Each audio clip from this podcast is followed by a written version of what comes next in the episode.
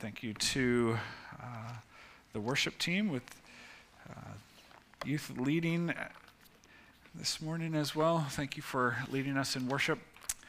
And I look forward to these next moments spending in the Word of God. Isaiah chapter 33, if you would uh, open a Bible, if you have one, whether uh, printed copy or if you have one on a phone or tablets, feel free. Uh, if you have a copy of God's Word in one way, shape, or form, open to the book of Isaiah, to Isaiah chapter 33. Uh, this morning we talk about the holiness of God. So we've been continuing in this series and we are almost done with it, uh, using the book by A.W. Tozer, The Knowledge of the Holy, as a guide. Interesting that this morning, the knowledge of the holy, we are desiring to encounter the holiness of God, understand the holiness of God this morning. And uh, the whole premise of the book is uh, the higher our view of God, the more we stand in awe, the more we are able to get a vision of Him, the more we see Him as He is. Our view of Him lifted up more and more, the more we are changed by Him, the more our awe grows, the more our hunger and desire for Him grows. Um, and so we've been seeking to allow the Lord uh, to lift our view of Him as we get a, a, greater understanding of who He is. Not who we think He is, but who He reveals Himself to be in Scripture. Uh, so, for the last couple of weeks, we've been talking about the love of God. And uh, then last week, the need to love others. You can't separate a loving God and His love from uh, loving others. And, and so we've talked in these last several weeks about the love of God. And often we like the idea of the love of God that's been demonstrated so powerfully for us in Christ in the work of salvation. While we were yet sinners, God demonstrated his love for us in this. While we were yet sinners, Christ died for us. Salvation has come to us because of the love of God. But holiness sometimes makes us unsettled. Holiness sometimes makes us unsettled because God is holy and we are not. We'll look through this this morning. But it's needed, an understanding, a, a, a high view of the holiness of God is needed, or else we don't appreciate the amazingness of his love. Uh, we, we can easily get kind of small in our focus or we, we get heavy on one attribute of God and, and weaker or lighter on another. We need the fullness of who God is. And so we spent some time on the love of God.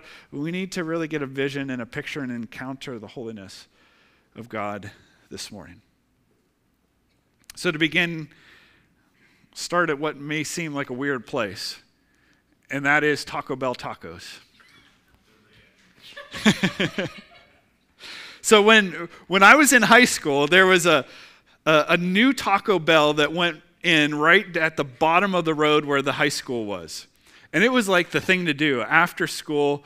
Um, you know, if you had a car, if you're old enough, you would drive to the Taco Bell. Uh, if you weren't old enough to drive, you know, you walked to the Taco Bell. It was only like half a mile away from the school, and everyone would go to Taco Bell after. And that was in the in the days when it was 49 cent tacos. And, you know, I'm, I'm growing. My appetite is just like through the roof as a, as a teenage boy. And so you'd go, and your afternoon snack would be a six pack of 49 cent tacos at Taco Bell. And just, you know, just hammer those things. It was just a snack. If you wanted a meal, it was like a, a, dozen, dozen and a half, maybe two dozen, you know, 49 cent taco. You can just hammer, oh, too fast my hand hit the thing. Taco. So, so I was just in love with Taco Bell tacos.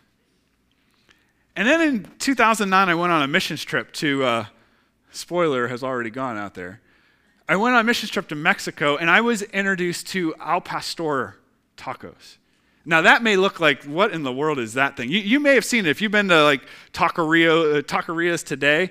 They often have al pastor tacos. And way it is at the bottom, this little area here, that is a pineapple, and that's another piece of pineapple. So they would get the bottom of a pineapple, and then up top, they put a top of a pineapple. And these are slices of pork, and they put it on this skewer, and they're just like pushing these slices of pork down with the pineapple on the bottom and the pineapple on the top, and just spinning it around on a roaster slow roasting this with the pineapple juices marinating it. It sounds disgusting, maybe, But then they would come along, and you see that knife, they would just shave off small portions, small chunks of this meat. If you're into like shawarma, it's the same kind of way they cook shawarma, that idea. So here we are. And, and, like every taqueria you went to in Mexico had these. They were all just like all over the place. And here is the end result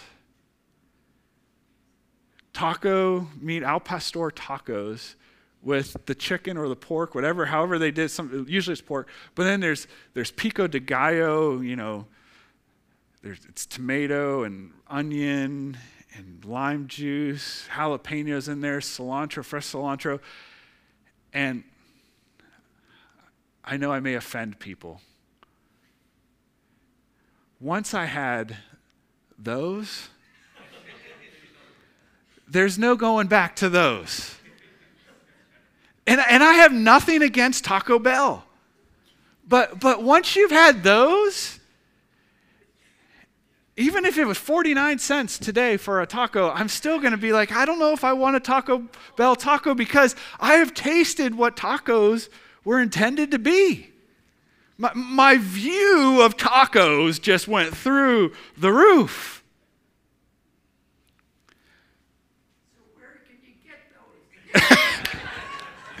Go to any taqueria around here. Find a good taqueria around here. We can give you some, I don't want to, we'll give you some good options around here. But, but this is tacos. You're like, where is he going with this? Tozer, in talking about holiness, he makes the point. He makes the point that sin and brokenness has so infected our world and our lives that we've just become accustomed to unholiness. That's like the bar.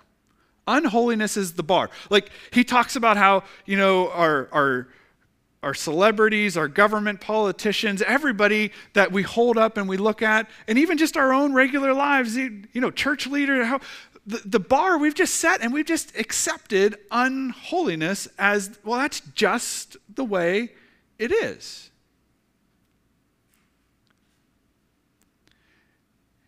And Tozer talks about the idea that because we don't expect a lot, you know, and, and still people do great things still. The image of god is there. So even in our brokenness there's there's good things that happen.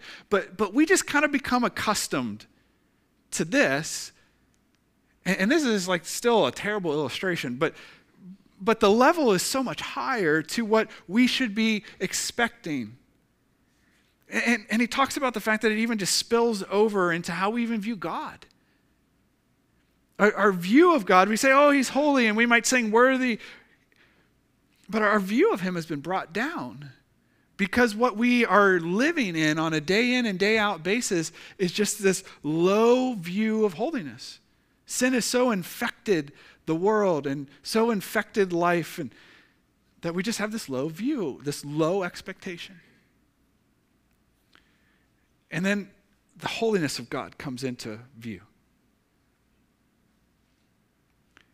And so this morning, if, if nothing else, we just want to have our view of God lifted up a little bit higher, view of His holiness lifted up. That our expectation of what we, we should expect and who He is should, should be lifted this morning as we look into His Word. We want to get that vision of holiness, particularly of who God is so that we don't ever settle for a low view. And then our view of Him just gets higher and higher and higher. there are some sermon notes in your bulletin. You can look and uh, fill that in with, there's some more stuff on the screen if you want to take more notes. But two main things we'll look at this morning with the holiness of God. And then we want to spend some time just seeking to encounter Him. First is to understand the holiness of God. And really, we want to look at four truths this morning about his holiness. Four truths. The first truth is this God's holiness sets him apart. God's holiness sets him apart. If you're in Isaiah chapter 33, verse 5, he's talking about all these things, these woes that have been coming to the people of God, how judgment was coming, but how this new kingdom of righteousness is coming, the new kingdom of holiness is coming. And in the midst of all these things, the destruction and the plagues and all these things, there's this interlude in verses 5 and 6, and he says this The Lord, the Lord is exalted, for he dwells on high. He will fill Zion with, righteous, with justice and righteousness. He will be the sure foundation for your times a rich store of salvation and wisdom and knowledge. The fear of the Lord is the key to this treasure. God's holiness, from the first part of verse 5, the Lord is exalted, for he dwells on high. His holiness sets him apart. He's exalted, he's lifted up, he's enthroned, he's dwelling on high. It's not a matter of, of distance. We talked about this in the message on the attribute of transcendence. It's not so much about a he is high, exalted, that he's up there, out there, far away, because the Lord still, he comes to us, he's near. So it's not a matter of distance as much as it is a matter of distinctiveness, as much as it is a matter of otherness.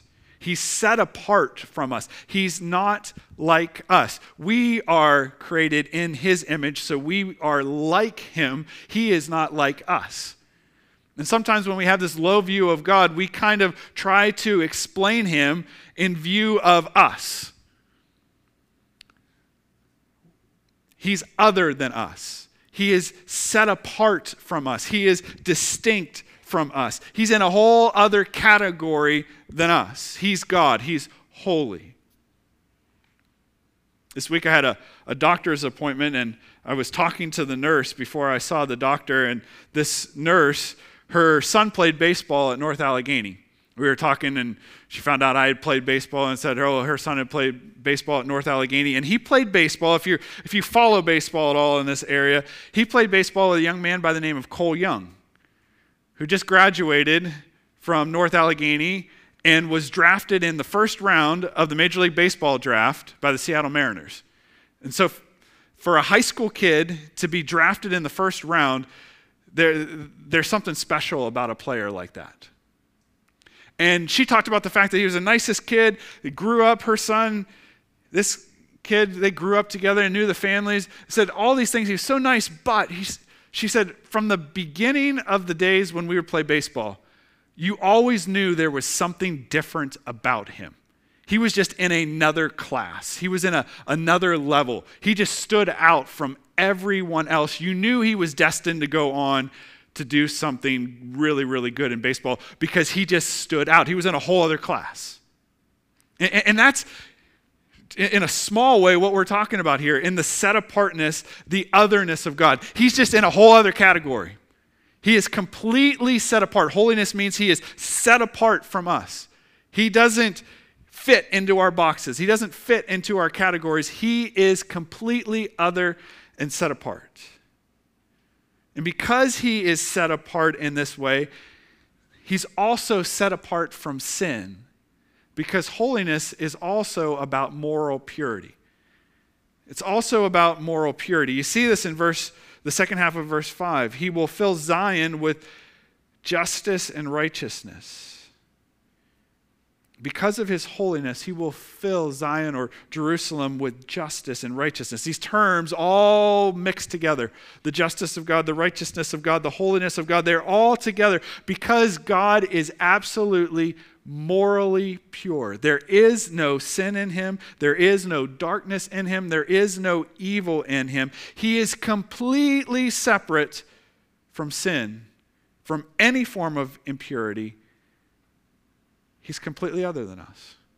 And, and we just can't even begin to comprehend that because everything we know, everyone we know, Everything we know about ourselves is we are infected. There's the presence of sin. Even when we come to Christ as our Savior and our Lord, there's still these two natures at work. There's the spirit and there's the flesh at work. So there's still always sin at work within us and sin at work without us. We can't even begin to comprehend someone that is without sin. One reason for the law that God established was so that people would have an understanding of what the high bar is for moral purity.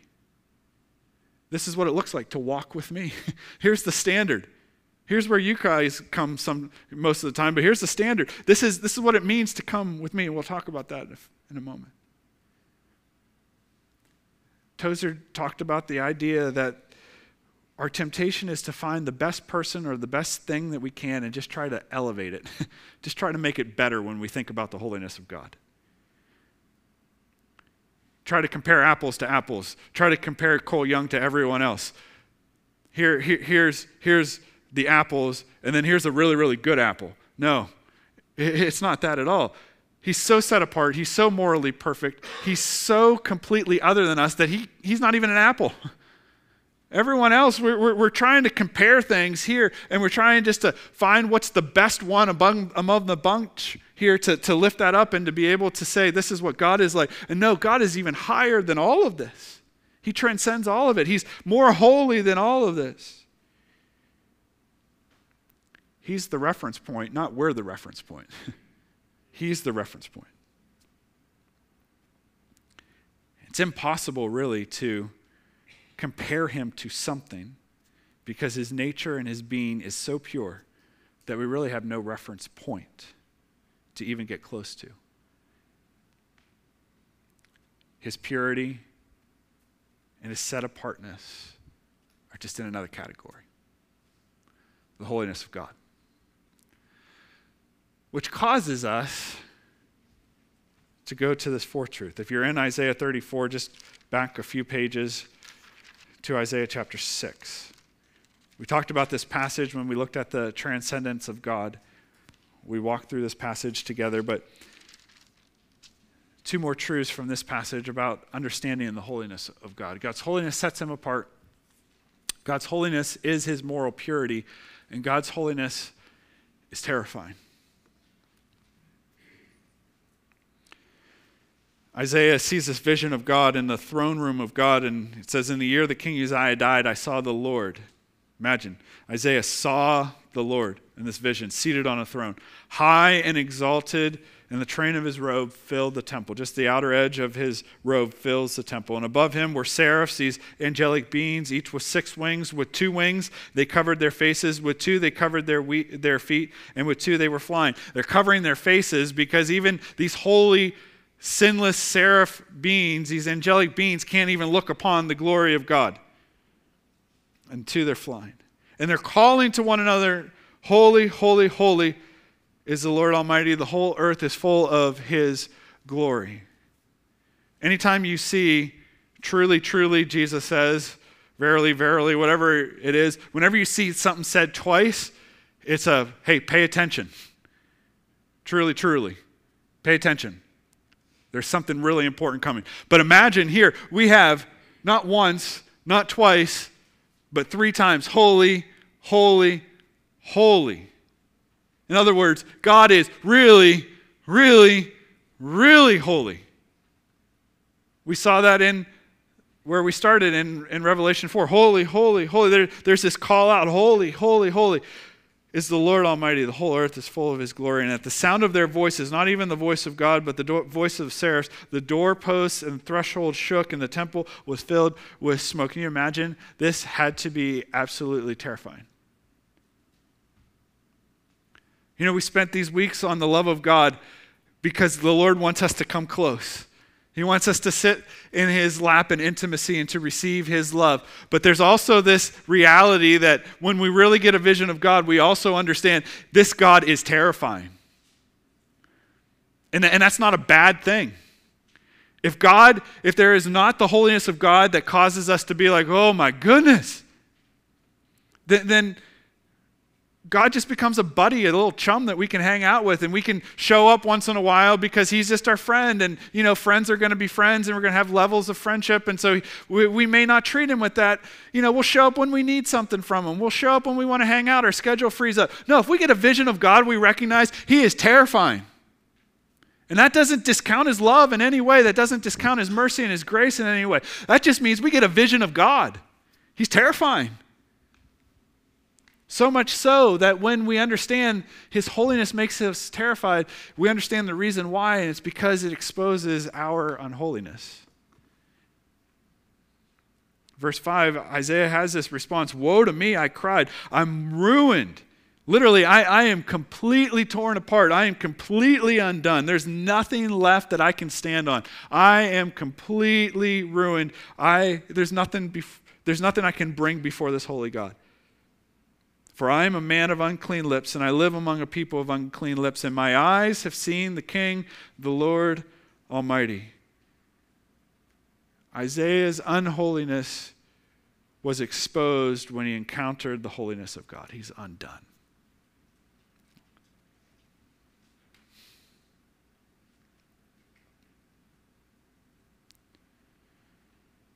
His holiness is so bright, so intense, so pure, so set apart that no one can stand in the presence of God and live.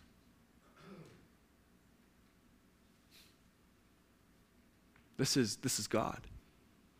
This is His holiness. You know, theologians will often say that if there's one chief attribute of God, it's His holiness. Everything else kind of flows from that. so, so imagine this is the God who is set apart, who is morally pure, who, when we understand and get a vision of Him, every, every time He showed up, when He showed up on Mount Sinai, the people are freaking out when the temple is dedicated and they offer the sacrifice and fire falls from heaven and, and consumes it, the people shout for joy, it says, and then they fall down on their faces and worship face down in fear. There's something about when the presence of God comes. John, when he sees Jesus, Jesus is in this room. When he sees Jesus in Revelation 1, he gets a vision of the glorified Jesus. He falls on his face as though dead. There's something about when humanity gets a vision of God that, that we're not like, yay! Let's go hang out. There's something about it that just we go boom down on our faces because we get a vision of someone that is not like us. I don't know if you've ever experienced even just being in the presence of someone who, who has higher stature, higher position. You know, they, they carry a weight of authority with them, you know, and you're like, wow, that, that person, I kind of feel small in their presence. Nothing. Nothing in comparison to being in the presence of God. Sir Isaac Newton once did an experiment where he stared at the sun reflected in a mirror. So imagine the sun is here, the mirror is here. He stares at the reflection of the sun in the mirror. The brightness of the reflection of the sun in the mirror burned into his retina and he suffered temporary blindness. So much so that even after this happened, he went and he hid in a closet for three days in complete darkness. And still, all he could see was the bright spot that he had looked at in the mirror. He said, I used all of my means to divert my imagination from the sun. In other words, I tried to look and think of something else. But all he thought, all he saw was that vision of the sun burned into his eyes. it wouldn't fade for three days, it wouldn't fade. We now understand that if he had stared for even just a few moments longer, he probably would have permanently lost his vision forever because the chemical receptors that govern eyesight cannot, re- cannot withstand the full force of unfiltered sunlight. And that is this the creation of the one who shines in brightness beyond anything that we can even begin to comprehend. This is the, this is the God we come to worship. and this is the God who calls us into his presence to worship him. So, what do we do with all this? What do we do with a God like this? Well, he still has created us to engage him, to engage this holy God. So we're, we're going to look quickly at four scriptures together. So it, you might do some flipping with your fingers, or if you have a phone, you're going to be able to go much quicker. But the first is 1 Peter chapter 1. 1 Peter chapter 1. So if you go all the way to the end of the New Testament, come to Revelation, make your way back just a little ways, come to Jude, then three short John letters, and then you run into 2nd, 1st Peter. 1 Peter chapter 1 verses 15 and 16. Peter writes this. 1 Peter 1 verse 15 and 16. It says, "But just as he who called you is holy, so be holy in all you do, for it is written, be holy because I am holy." When we engage the holiness of God, we understand that holiness is required by God. Peter is quoting Leviticus chapter 11, Leviticus chapter 19, Leviticus chapter 20. Jesus, when he talked about perfection in the Sermon on the Mount, in Matthew chapter 5, he said, Be perfect as my heavenly Father is perfect. There is a standard for what does it take to come into the presence of the Holy God. It requires perfection. Be perfect requires holiness because the one who calls us is holy. If he is holy, then to come into his presence, it requires holiness. To be set apart, to be morally pure in all that we say and all that we do, because that is who He is. He is set apart, He is morally pure in all that He says and does. There's no darkness, there's no evil, there's no sin in Him. And He requires that to come into His presence, that we must be the same. A holy God cannot accept unholiness.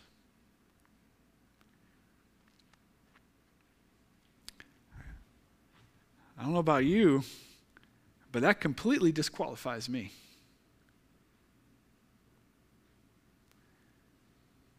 And the reality of what the scriptures say is it disqualifies every one of you too, and everyone on the face of the earth. Because there's no one righteous, no, not one. All have sinned, all fall short of the glory of God. The standard is perfection, but none of us hit it. This is a significant problem. But thankfully, God is the solution. Because what he does is he does this word, he imputes holiness to us. He imputes holiness to us.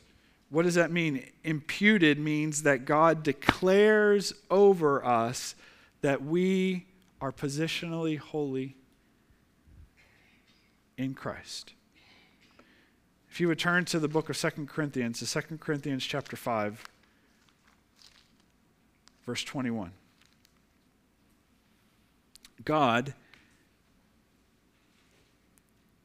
does this amazing work on our behalf through Christ. Paul says in 2 Corinthians 5, verse 21, it says, God, and understand this is the holy God, made him, and he's speaking of Jesus, made him, made Jesus, who had no sin, the Son of God, fully holy and without sin, to be sin, some translations would say, or to become a sin offering for us, so that in him we might become the righteousness of God. See, what God did in the person of Jesus is because he is holy and cannot accept unholiness, he offers his holy, perfect Son, who became for us at the cross a sin offering. All of our sin placed on Christ so that when he died, the, the, the justice of God, the righteousness of God, the wrath of God, the holiness of God would be satisfied in the person of Christ. There needed to be a sacrifice. A holy, pure, perfect sacrifice had to be made. And that is what Jesus was, and that is what Jesus did. He offered, as the sin of the world was laid upon him, on, on him. And he died, and his blood shed and was raised three days later, he took our unholiness, the Holy One, taking our unholiness, so that all who would repent of their sin, who would place their faith in Christ, that God would impute, He would put in us. He would change our nature to become positionally holy. Not because I am, but because He is. So that now He can say, Come into my presence. Come into my presence. When I see you, I see Jesus. The righteousness, the holiness of God being counted for us in Christ. Hallelujah. None of us can even begin to muster the ability to stand in the presence of a holy God without the Holy One, the Lord Jesus, standing for us and His holiness being imputed upon us by God. We receive this by faith without any of our earning, without any of our deserving. It is a change in our status before God. He makes us holy. But He doesn't stop there because holiness then is imparted to us by God. These two words, imputed and imparted to us. If you flip back to right around the area we were just a few moments ago, now to 2 Peter, to 2 Peter chapter 1, verses 3 through 4. Same writer who said, Be holy as I am holy, quoted Leviticus, Peter now says this. 2 Peter chapter 1 verse 3 and 4. His divine power has given us everything we need for life and godliness through our knowledge of him who called us by his glory and goodness. Through these he has given us his very great and precious promises so that through them, listen to this, you may participate in the divine nature and escape the corruption in the world caused by evil desires. What's he saying? He's saying not only has he made us positionally holy in Christ, he has now given us all of the power and the means necessary by the very power of God through the Holy Spirit to participate in the divine nature and to escape all of the corruption of the world. It's holiness. To be able to participate in holiness and to live set apart from all that is unholy, God has given us and imparted to us power to be able to live this way. Impartation is what God gives us to live holy in a progressively ongoing, increasing way in Christ. If you would read on, and this summer, my father in law, Phil Harrison, preached on this passage, and there are clearly things that we add to it. We add to things, to all of this, we add to our faith goodness, and to goodness knowledge, to knowledge self control, self control perseverance, perseverance godliness, godliness brotherly kindness, to brotherly kindness love. And he packed, unpacked all seven of those attributes for us. So there's clearly some work that we do.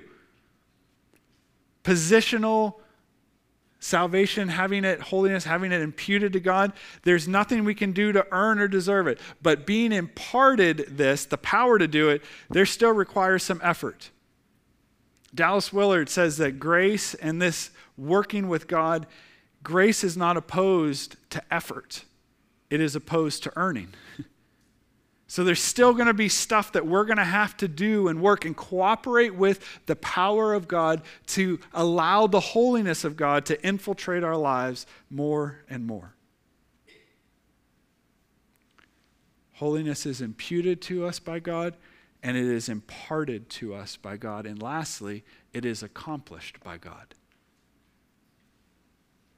1 Thessalonians chapter 5 verse 23 says this May God Himself, the God of peace, sanctify or make you holy through and through.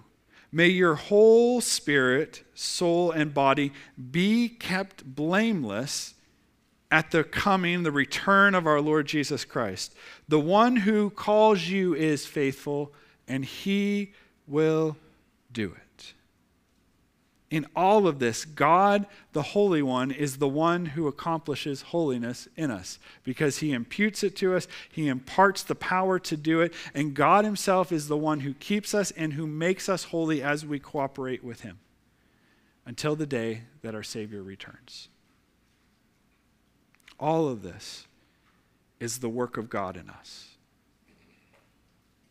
He requires holiness, but He makes us holy in Christ, and He gives us the ability to live with increasing holiness by His Spirit. It's all about Him. I was reflecting on this this week and thinking back to what I heard growing up. I heard, Be holy, be holy, be holy, be holy, be holy, be holy, be holy, be holy, be holy, be holy.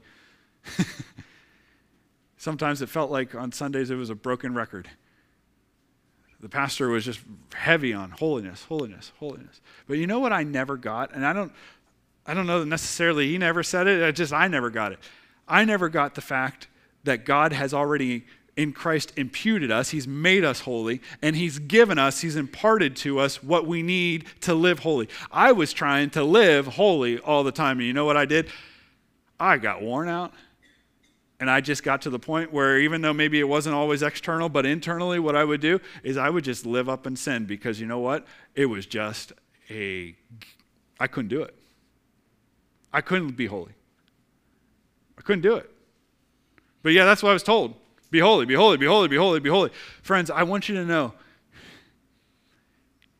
He has given us in His divine power everything we need for life and godliness. There's some cooperation with Him, some effort we have to put in, but it's not my effort. It's His effort, His divine power as I cooperate with Him, as I die to self, as I come into His presence. He does this work where His holiness begins to wear off on me. He's already imputed it. He's made me holy in my standing. But the more we spend time in the presence of God, the more we spend time in His Word, the more we spend time in prayer, the more we spend time with others who are running to after Jesus, His holiness just begins to wear off on us. And He begins to shape us. He begins to change us. As we put our foot in the game, He puts His, and His foot is much bigger than ours. He's the holy God.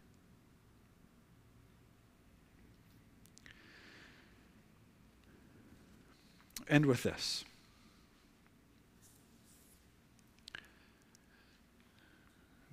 Tozer writes this in the chapter. He says, Only the Spirit of the Holy One can impart to the human spirit the knowledge of the holy. Yes, uh, yet as electric power flows only through a conductor, so the Spirit flows through truth and must find some measure of truth in the mind before he can illuminate the heart.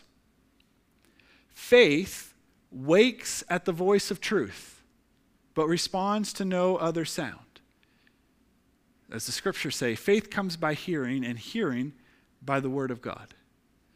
Theological knowledge, truth, is the medium through which the Spirit flows into the human heart. Yet, there must be humble penitence in the heart before truth can produce faith. The Spirit of God is the Spirit of truth.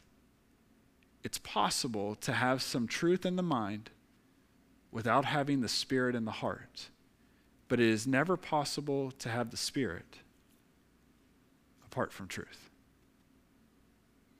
What's he saying? Sometimes Tozer talk so high and elevated and all these kinds of things. You're like, oh, that sounds really nice. What's he saying? He's saying this. and now I'm finally getting that every Sunday when I share one of these, everyone's like, yeah, well, can you just get past this when I share these quotes. He's saying this. We just looked into the truth And we just spent time getting the theological knowledge, the truth of holiness, of who God is, and the holiness of what does it require to engage this holy God. All this truth. But there's a measure of our humility and our penitence that comes when we come into the presence of the Lord that only the Spirit of God, He brings holiness alive. He brings revelation of, the, of who God is and of His holiness alive through truth. Sometimes we can fill our minds with truth, but lack encounter and revelation from the Spirit. And all we have is this understanding of holiness. What we need is an encounter and a revelation of the Holy One through the truth that He has revealed to us. And the only way we get revelation from the Spirit is to stand in the presence of the Holy One and allow the Spirit of God to take the truth and to bring it to a heart level, to a soul level, to a place where the presence of the Lord comes and we encounter the Holy One.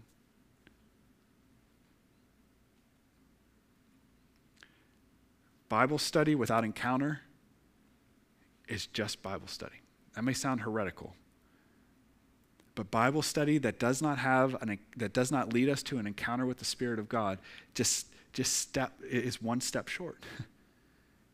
The scripture should lead us to an encounter with the Holy One, not just knowledge about the Holy One. Does that make sense? If I just look at a menu, if I if if I give you a good taqueria to go to, and you go and you look at the menu and you go, okay, yep, yep, yep, yep, yep, awesome, and you're out, you have not encountered tacos. You know a ton about tacos. You may have seen tacos. You may have smelled tacos, but have you had tacos? No. There requires an engagement. And sometimes what we do is we get all the knowledge about the Holy One, and then we're like, good, I'm out.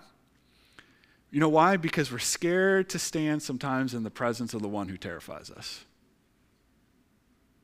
in the presence of the Holy One. But it's in the presence of the one who says, Don't be afraid, come in. I've made a way through my son, the Lord Jesus. Come in, come in, come in.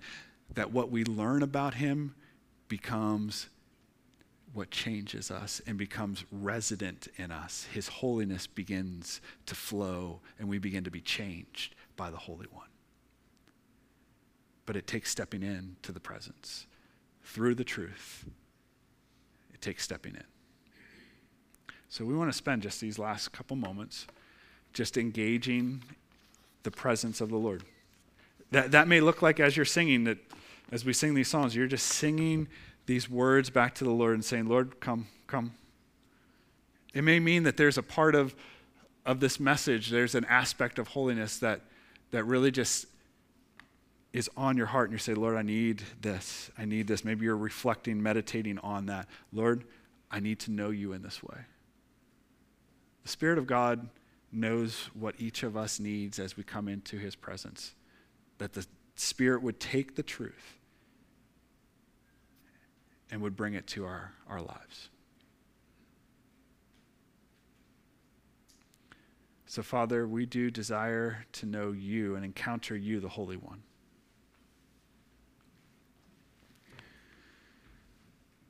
That the knowledge of the Holy would not just be information that we know.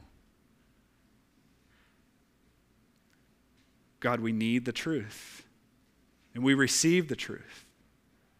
And we study the truth. But God, we need to know even more the one who is truth we need to know not just about the holiness of God, we need to know the one who is holy. So, Father, we, we come to step into the presence of the one, and we welcome the presence of the one who is holy. Knowing that in Christ, you welcome us. You've made a way.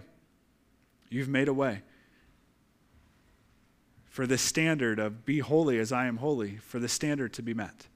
You've made a way through Christ. And so, by faith, according to the truth of your word, we step towards you through Christ. Holy Spirit, in these moments, may we come to encounter the one who is holy. Change us as we do. In Jesus' name, amen.